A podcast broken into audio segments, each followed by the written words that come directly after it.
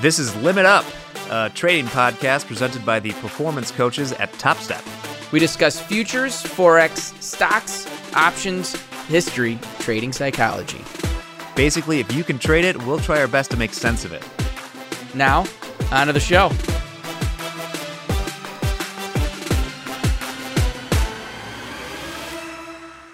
All right, let's do this.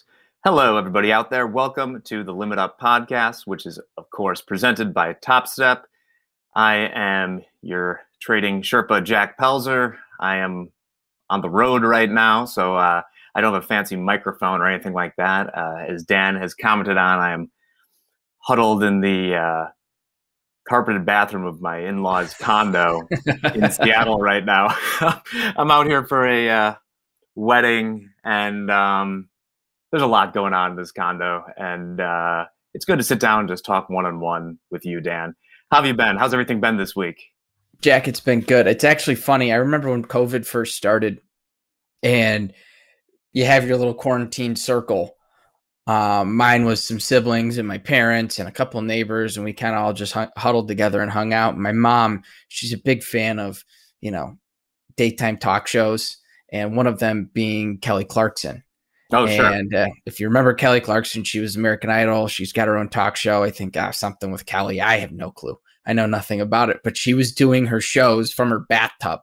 Like that's where she was hiding out for some solace because they're in the middle of re- remodeling their house. So they were staying in like some two bedroom, small little house in the middle of Montana. And she got all her kids and her husband, and she would go into her bathtub to uh, do her show. Yeah. I don't know how people do that without being insecure about, um, you know, I usually do this in my fortress of solitude at home or in the office. And uh, I had to wait for a gap right here. We're recording this a little later than usual because I had to wait till everybody went out to uh, go take a walk or something because I feel like such a weirdo, you know, speaking by myself in a room yeah. about trading when, you know, my in laws are sitting three feet away. So they're gone. I'm all on board. So let's do this. Today, um, our topic is going to build a little bit on the coach's playbook, which I was not at this week. So I'll learn along with you but we're talking about doing your homework. But wait, you say, you have talked about this before. We have. So today we're talking about a specific facet of your trading homework specifically, which is what sources you're looking at and how to vet those sources. We'll talk about some other stuff as well, but I think that'll be the gist of it. Dan, did I outline this topic correctly? You nailed it spot on there, Jack. I love doing that. So, Dan, maybe you can kind of open up here and we can talk a little bit about maybe what resources you use and at a high level how you go about checking them out. Absolutely. Well, this just kind of came up. This topic came up this week is because there's so many places out there this day and age. And we've talked in the past about the idea of like social trading, utilizing social media and finding groups. And I still stand by it. I fully support that. I think it's super important to have a community have a place where you're bouncing ideas and hearing other people the other people's ideas but you got to be cautious with it too right because there's so many sources this is not like it was 20 or 30 years ago where your little trading group was the 100 people down in the pit right mm-hmm. like that was your group they were all professional traders and you didn't have to vet them out you knew if they were there they were there for a reason the new guys, you kind of watch them. If they peeled off, okay, well, that was good thing I didn't listen to that guy. You, so you had an idea of who you were listening to. Now, you know, with the invention of a cell phone and the ease of access to the internet, yeah, and so many platforms out there, you got to just be cautious. You know, it's easy to find a chat room or a group that's going to give you trade calls and say buy here and sell here, which is great. You know, if that's what you're looking for, you know, I can't tell you you're going to be long term successful doing that, which I think is what we're all in this for. Um, but making sure you're finding the groups that you're giving, they're giving validation and reasoning behind what they're doing. You've got to make sure you're looking into who these people are. Do they have an accredited history in the industry? Have they been around long enough? Um, or are they just someone that's recognizing there's opportunity here to gain some followers, get a little uh, 15 minutes of fame, and so you just need to, you know, do your due diligence when looking into these groups. I think it comes back. I have mentioned this metaphor before, but the double-edged sword of information. So 20, 30 years ago, like Dan talked about, for your retail trader, there was a lack of both access and a lack of access to information. It was hard. You had to know someone to get into the industry or try very hard or have a lot of capital around. It wasn't something you could just really, I mean, by 98, you could fire up E Trade, but we're talking about trading futures here, right? right? Mostly. You had to know someone, you had to get involved. It was your career, and there wasn't a lot of information out there. Now is almost the pendulum's completely swung where now I would say the issue is kind of over access and a deluge of information where there's infinite information out there in the markets. And what I mean by over access is we've reached the point where it's no longer you have to try to trade securities. There's a lot of places out there that are ramming the opportunity to trade securities down your maw. You're going. so, Which is so true. Yeah, you need to be a disciplined. I mean, before it was you had to be a disciplined person just to find the information. Now it's so much about filtering all of the big data stuff. It's uh, finding ways to filter the constant deluge of data that's coming down. Like the numbers are startling when you you can look up online and find some version of the stat that is, you know, however many each year we create more information than was previously available for the rest of time, right? Mm-hmm. Just with all the ones and zeros we're putting together. So it becomes increasingly important to doing your due diligence and finding out what these places are about. Because a good, I mean, there's a lot of good sources out there. There's some spectacular sources. And I just, you know, thinking in perspective here, I'm obviously I'm not that old, but still into my 30s here. And I remember when I was younger, to watch TV, you were adjusting the bunny ears, you were getting your antenna set up. I remember when we first got cable, which wasn't a lot of channels. So you were, if you had that, you were relying on local news for some sort of information and your paper to come in and how much it's changed. Now you've got, you've got a supercomputer in your pocket that has access to anything and everyone around the world and you really want to be cautious of what you're looking at and how you're using that information, which I think is the most important part. How are you using that information for yourself? Because you've got Twitter, which is such a phenomenal resource, one of the fastest ways to get you know news. The first thing they're doing, the tweet goes out, then the blog article goes up on their website, and then they start talking about the news once they get the script put together. So there's processes. Yeah, I don't use social media, but I use Twitter for that um, it's good to have account. All traders have Twitter open. Uh, that was a constant when I was in the industry, so I still do. I have a Twitter account. I've tweeted on there a couple times. I never really got into the tweeting thing, but I'm always, always watching it. I have a few companies and businesses and people that I watch strictly because, okay, cool. I got information on that. I got to do a quick little research on that first. Who are some accounts that you follow? So one of them we talked about yesterday, which was actually introduced to me by JD as well as Hogue or on Tuesday, um, was Live Squawk. And then I love Associated Press because they're usually one of the first ones to put the news out. They just put a title out there, a headline, and they're so fast about it. Is it always like what they say is everything? Probably not. Just like every other news source out there, but you do a little reading, you do a little digging, um, but you get that quick that quick alert. To me, that's been why I've, I've I can claim I can point out certain trades that because I got the news faster than someone else, I was able to uh, capitalize. Yeah, some wild things. I think I've said this before too, but my best trading day ever at the firm was off of a fake. Somebody hijacked the AP's Twitter account and put out a wild tweet that was. I won't go into it because you know I don't want to be a ghoul here, but it was a tweet so wild that the algos didn't know what to do besides just immediately. It was it was such an outrageous tweet from a trusted source. Um, it was something about like a bomb going off in the White House that the algos just had to react because the downside could be so large in that.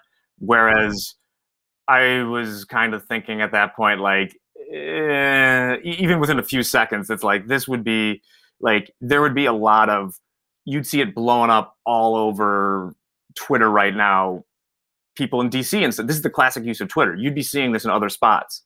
Right. And you're at the Chicago Board of Trade, which is a huge target. So you know if something like that happens, sirens are going off in the building. Yeah, immediately. And um, so just by like trust in the gut, it kind of worked out. So that's an example of like Twitter saving it. So you uh, look at Live Squawk, um, any sort of influencers or anything like that that you think are worth taking a look at? I think a lot of people out there follow a lot of influencers. I have no desire, doesn't really intrigue me. Um, I would say the only guy whose tweets I look at are Crudele's, strictly because I have a personal relationship with him, and uh, he loves talking about his hair. So I I'll listen to I'll, I'll read uh, I follow Anthony Crudele on there, but not no one in there I'm looking at for sources for trading. I'm not looking for other people's levels. I use my own. Um, I'm strictly a news base. To me, the most important one, and I, I mentioned this on the the playbook, and I'll kind of dive in a little bit more on it. But it was probably six or seven years ago, and uh, we were down on the floor, and I had my cell phone out at all times. And I was working actually for my dad at the time, and he'd give me a hard time. He's like, "Put your damn phone away. Leave it at the desk. I don't want to see it." And I'm like, "Well, I'm going to have my phone. You're not going to tell me I can't have my phone." And uh, I always had it sitting out right up up front of my computer or in front of my tablet or up where I could see it. I had my phone there. Text messages and news sources came through. And I said to him one day, I was like, Well, I like getting my news on my phone. I don't want to look up at the Reuters board up on the floor. And I'm like, I think my phone's better. He goes, No, that's the fastest source of news. Well, you'll get in the world right there. You'll see it there before anyone else in the world has it. Well, I had my phone sitting there, get an alert on my phone. I don't remember what happened. Um, but I had a, I got a notification on my phone with a major headline. I said, "Uh oh, here's something's going to happen," and uh, quickly scooped up a couple bonds, caught a move. Then the news hit, sent the market even higher, but I was able to capitalize ahead of time because I had notifications turned on on my phone. Now we must caution you have to be selective with these sorts of plays because even in the years since we've been in the industry, automation has become so much more sophisticated at data mining tweets and news headlines. So you don't want to try and trade yourself like that, thinking that like if you see the markets move on something, they're going to move before you can put usually these things on. So that can't be your whole strategy. Absolutely. You have to digest the information. Definitely not. I'm using it strictly because it's a quick information source. It allows me to prepare or think about or look into these things it's better honestly for getting out of trades because you may now you know that the thesis that you went in like your level might not mean anything. And i want to circle back to what you were saying earlier. I think that you can use influencers and whatever else to kind of learn from their processes if there's you know sound processes.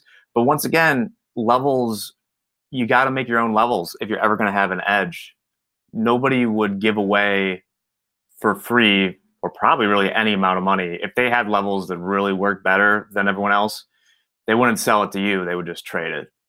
I mean, Jack, you were at a firm when you had a guy that was hitting a level pretty heavily and he was crushing it. Is he going to turn over and say, Jack, Jack, this level's killing it? Probably not, even though you're on a team, unless you're doing. This was something that one of the firms I was at, we did a, it was a everyone's P&L was combined and you got certain percentages of the team's P&L so forcing everyone to work together. A lot of firms don't aren't that way and you each have your own payout based off of your own accounts um, which still was the case but there was a there was a community aspect to your payouts in there. And so like if one guy was struggling or one guy was hitting that level and it was he was crushing it he wanted to lunge to tell everyone. But if we weren't sharing that information and we weren't sharing that, it, it's usually very quiet. You're not saying anything. You're kind of hiding over there, like, yeah, I'm crushing this level. This is killing it. Yes, yes, yes. And you're not saying a word. Yeah. Unfortunately, that's more the case when you're at a prop shop. For most of our retail traders, they don't have that same sort of fiscal camaraderie. Honestly, probably for the best in most cases. I don't know a lot of people outside of a trading shop that, you know, Dan, I respect you as a trader, but I, w- I, w- I would never share an account with you just because it's a bad thing to do between friends. No, that's not, that's not something you want to do. So I guess that brings us to, uh, I'm going to make up a few uh, golden rules right here uh, to kind of summarize where we're at so far. One, I like to look for trusted economics and stuff. The uh, gold standards of that would be like Wall Street Journal, Financial Times. I'd probably put, you know, Bloomberg a little bit, and I, I, the next tier would be CNBC and Bloomberg. They're still they're more infotainment than the others. And then what you said that I thought was important, I'm having a mind blank right here. We'll wait one second. Yeah. Yeah, leave this in. Sometimes it's fun to watch. There was something that you said that Oh, it's gonna escape me now. Oh yeah, I think it's what you said about having to make your own levels, right? You can't just uh, copy what's there, which leads me to the golden rule I just remembered is be careful what you pay for, right? Think about what that transaction looks like. And there are good paid programs out there. I think that I would look for a program that is more teaching you the fundamentals and how to trade rather than selling you the levels. Because as I mentioned, to me, that sounds an awful lot like those uh, lock sports uh, bets that people will sell and stuff like that. That makes you a, a better, and you're never going to get ahead in the long run using other people's levels. You got to figure out your own view of the market to find any edge. It really comes down to, I think, a couple things you want to think about is it's teach a man to fish versus give a man a fish. If you're in these rooms and you're paying for this stuff, the people moderating them, their job is to make trades. Their job is to show you action, and there's nothing wrong with that. You can sit there and you can take as much or as little as you want out of those information. Just keep in mind whenever anyone's giving advice, you have a different risk for appetite or appetite for risk than they do. They're looking at things a little bit differently. And if maybe if you're in a trade calling room, they're not concerned about down, downside, you know, nearly as much as maybe you are. You they might be on a bigger account, you might be on a smaller account. They might be able to take a little bit more risk because they are generating revenue by having people in that room watching. And if they're showing that they're regularly trading, it's going to attract more people. There's things like that you want to keep in mind. And I'm not shooting those down. I want to make that clear. I'm not trying to shoot down any sort of trade room. Um, I just want to make sure when you are in those, you know, you recognize what you're getting. Yeah. You're getting education in the sense they're showing you how to execute and they're showing you trades that they're taking. And then it's your job to recognize does that work within my strategy? If it doesn't work in your strategy, totally okay. You don't have to take everyone that they take, but take what you can get out of it. Yeah. So as we move beyond the hard sources, the gold standard data. So in that, everybody uses this part of the research. I would say this includes your charts. They don't lie. Ball don't lie. Rasheed Wallace. Your charts are the hard data. Any hard data you can get from the CME, anything like that. Plus, you know, as we mentioned, I would generally put the Wall Street Journal and Financial Times into that. And I'm not talking about the Wall Street Journal editorial page. That's opinion. I'm talking about their actual stories are pretty pretty good as far as business. Then you start moving into the realm of sources that I think are still useful, but you need to vet them as far as what their biases are. These usually are things you don't pay for. And for me, these range from CNBC, which is pretty good, but they clearly have a very pro stock agenda. Also, CNBC, and I'm not not that I really care. Like, why am I worried about saying something, you know, talking shit about NBC Universal? They don't care. But CNBC is all right for most things, but they're pro stock and they have this ugly habit of letting big money players come on and pump their own trades, which I don't love. Uh, this is probably something that you just intuitively know, but you see someone, you, you, Stanley Druckenmiller or whatever, like whoever it is, come on there and uh, talk about their thoughts on a stock, you can be pretty confident that they're not going to put people against them in that trade. No. Yeah. Their their goal their goal is to attract more people into their position. They want to they want and which is and I think I think it's an understood, you know, when you turn this on and they've got some some contributor on there saying, "Oh, I really love I I think everyone should be buying this stock." Uh, I bet you can. I bet you can easily guess that person's position. They're not short it. They're looking for you to join them. Get in on it. They're not trying to get out of that. They're not trying to sell it. And you just have to keep in mind too when you look at a lot of this stuff. If it's on TV, their job is to entertain. If it was just reading the basics of the markets, where they're at, you know, moving here, we have this moving average there, or we have, you know, showing some indicators and talking about a specific stock and leaving it as that, and they all agree with the same thing wouldn't be the case. They're going to have someone in there playing devil's advocate. They're going to try and, you know, ignite a little bit of uh, excitement in the conversation because people are watching. And as I think, Jack, I think you've said it, and I know I've heard it from multiple different people, you know, when you're on TV, you have to be to show some energy, you have to be like insanely energetic off camera. Yeah, you have to come off big to look like Yeah. a normal person on TV. Exactly. And and that's exactly what they're doing. And I don't dis I don't discredit it at all. I watch CNBC all the time. I mean, Jack, when we were in the office, that's all I ever had on at my desk was CNBC. Yeah, CNBC or Bloomberg. I love watching it. Yeah, it's it's comforting to have on in the background. What goes next, though, is even more uh, than part of that entertainment is. Then the next sort of levels you need to be careful about are places that are spoon feeding you what you want to hear and have a clear bias as far as that goes. And the classic example I always use of this is Zero Hedge, which I think Zero Hedge has helpful articles on it, but they attract viewers to their site mostly by pushing their view of the world that the people like and so they engage if you guys know it and i still I'm, a lot of those views i read their stuff but it's like every day in the past 15 years how long, long it's been around on zero hedge it's always the day before the market implodes and we go back to the gold standard right yeah. and that is the lens. There's useful stuff, but you need to be aware of the biases of a, of, of a site. And this extends even more so when you go to social media, right?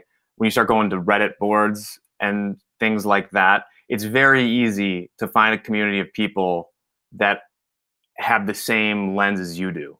Like, if you want to go long Tesla, you can find obviously a huge community a community of people that will ban every naysayer and it'll be nothing but a Tesla hype party whether it goes up down stays still. If you want to go short Tesla you can find the same thing. Some is you know just a whole area of this is the most overvalued thing ever. And that's true of the futures market too. So you can find whatever opinion you want and I think we have a little inside information too there's chicanery that goes on there right there are people out there that will pay influencers to push a view. I mean, let's not delude ourselves. I don't want to have to talk to the lawyer before we release this, but so I won't name any names, but we've heard stories about large sums of money being offered by various entities. I'm going to make it this as vague as possible to create content that goes with their view of the market over the next year. Would you say that? I know it's vague, but Dan was nodding. Vague enough. It's definitely vague enough. So you need to be a savvy consumer of what you're listening to. You know, check multiple sources. Don't just make a trade based on what one person says. Think about the why. Think about what the entanglements of this person might be. This is a good life skill in general. Jack, it goes to like one of my main lessons that I try and teach a lot of traders is whenever a market gets to a level, you're like, ask yourself, you know, what's the validation to go long? What's the validation to go short? Make sure you're looking at both sides of it. Make sure you're trying to get an idea of each thing. If you were to go long, here's what I would do. If I went short, here's what I would do. Do the same thing with the news you're looking at, right? If you like the idea of buying Tesla, well, do a little reading into why you shouldn't why you should be short Tesla, why you should be selling Tesla, so you can see that side of things. Um, because just like anything in the entire world, doesn't matter what the topic is, there's going to be two sides to it, and you can always find justification for what you want. I mean, there's a great movie out there that kind of cracks me up. Owen Wilson, Vince Vaughn. I think it's like the internship or the intern. Yeah, the internship where they go intern at Google and Owen Wilson went on a date with a girl and he was saying something and it was a total fabricated lie and she's like oh let me google that and he goes well google has totally ruined my chances for wooing a girl on a date um, strictly because you can google it but you know you can also google things. You can make a point and you can you can validate your point even though it's 100% wrong by googling it. Make sure you try and look at every every aspect of both sides of these ideas. Yeah, especially as you're developing your strategies or if you hold on to some longer term positions, like if you're swing trading, you know, don't psych yourself out of it, but be aware of the reasoning against the position that you're in. At least acknowledge it. Don't become a zealot, as I say. Yes, you cannot marry it because you believe it and maybe it's working a little bit. You have to you got to recognize when you're wrong. I think that's like the best thing about trading. You don't have to be right or wrong. You just have to be profitable. No one gives a shit if your answer is right. All they care about is are you making money? Are you successful? And if you can be the first person to admit you're wrong, you have a chance of being successful. Right. And just importantly, do not fall into the sort of research fallacy of having an opinion and then just validating it by going out there and selectively finding information that will validate it. You can do that in other things in life, but you can't do that with trading. Yeah. Well, what's what's an example of that? Like politics. You know, this day and age, this day and age, there's no swinging someone. So even if doesn't matter what side has like the perfect facts, if someone has a political belief on something, there's no changing your mind. But in trading, you can get checked really quickly. Well, also how you vote or something is a little bit more complicated. On I, I would say the vast majority of Americans, people of the world, could do a, theoretically a lot more damage to their well-being in a brokerage account than they could in the ballot box, right? I mean, like you could have like, listen, we could have some, you know, elect some real shitty leadership, but they're probably not going to, you know, margin call. There's enough right checks and balances to be like, ah, okay, we're going to be a, we'll get through this four years. So anyway, to sum this up, check both sides, be careful what you pay for, evaluate biases, and talk to your community and see who they listen to or who they trust and just always have a healthy degree of skepticism without being a uh, a butthead so to speak so before we went out this time dan i wanted to uh, talk a little bit so we're going to be taking a little bit of hi- a hiatus uh, during the month of august for the podcast while we uh, we're moving to a new office. We're getting some stuff shifted around, but we'll be back soon. We promise. Dan, uh, you're still down to do this, right? Oh, always. So, though we will be off the air, we might release some old episodes in the meantime or a compilation. But just for this month, uh, you might not notice us in that feed. So, you know, if you miss it, it's like we're in Europe and we're taking our uh, we're taking our month off every year. I wish. Yeah, we're going on holiday to the. We're going uh, on holiday to the uh, Wisconsin Riviera, where Dan is stationed. Hey, we do have a we have a place in town called the Riviera. Oh, nice. What what is it? Like a like restaurant? Geneva, it's called. Uh, no, it's just this big uh, pavilion off uh, right in downtown, and uh, you got a nice ballroom upstairs and a bunch of touristy shops in the bottom. I couldn't tell you the last time I walked through it, but we have one. It's good. I do love a good pavilion. I was just at uh so I'm in Seattle right now and I was just in uh Pike's Place Market this morning and that was I was going to ask, did you do some uh salmon tosses? You know, I've I've been here so my wife is grew up in Seattle. So, um I've been here a bunch of times. I've seen the fish thrown, but if it's your first time here, go do it. But even for the locals, my in-laws condo is not far from the market. People still go there. They got great prices on uh produce. Oh, before we go, I gotta say, I, I uh, you know, I've been here four or five times, and so everyone out there, the first, the original Starbucks is in Pike's Place Market, the first Starbucks, and it makes me feel a little bit imperiled about the state of humanity that you would not believe every time you're there there is a line down the block and we're talking i walk by there on a monday a weekday line down the block of tourists going into a Starbucks, the first Starbucks. And there's nothing particularly special about it. They still serve the same Starbucks products. And it's just like a storefront Starbucks. And people make this pilgrimage. And it really makes me wonder if we can make this all work in the future. You know, we're going to need to, can we colonize the solar system when so many people are waiting an hour and a half to get into a one of there's 26,000 Starbucks. Well, I've got a hot take. I don't even think Starbucks coffee's that good, and I love coffee. I don't even think it's a hot take. I mean, Starbucks is kind of crap. I, I try and actively avoid it. It somehow both tastes bad and gives me the jitters. Yeah, I it's like overburnt. I don't know. I am not a Starbucks. I'll drink it if that's the coffee I need to drink, which is fine. But man, I don't know. I drink a lot of coffee, and Starbucks is, tends to be avoided. Yeah, I'm much more of a La Colombe, or I'm trying to think of. I think they're a national chain at this point. I drink Colectivo blonde roast. Oh, they're good. They just they just came in and they opened two near me. So that's where It's, I, it's a and it's a Wisconsin based company. nice. And uh, I think their whole thing is they treat their workers well, right? I, I think they do. I think that's why it's called Co- Colectivo.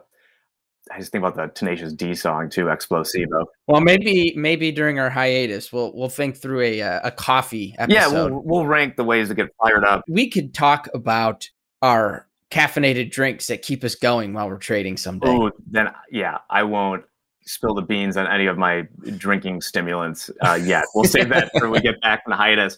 But in the meantime, everybody, go out, enjoy yourself. You know, it's Thursday afternoon. It's the summer. You know, spend some time with your family, friends. I am, and I've had a great. This last week has really been energizing for me. So, very exciting stuff. We'll see you at the beginning of September. And until then, from the Limit Up crew, have a great week. Namaste and trade well. Limit Up is presented by Topstep and produced by Dante32.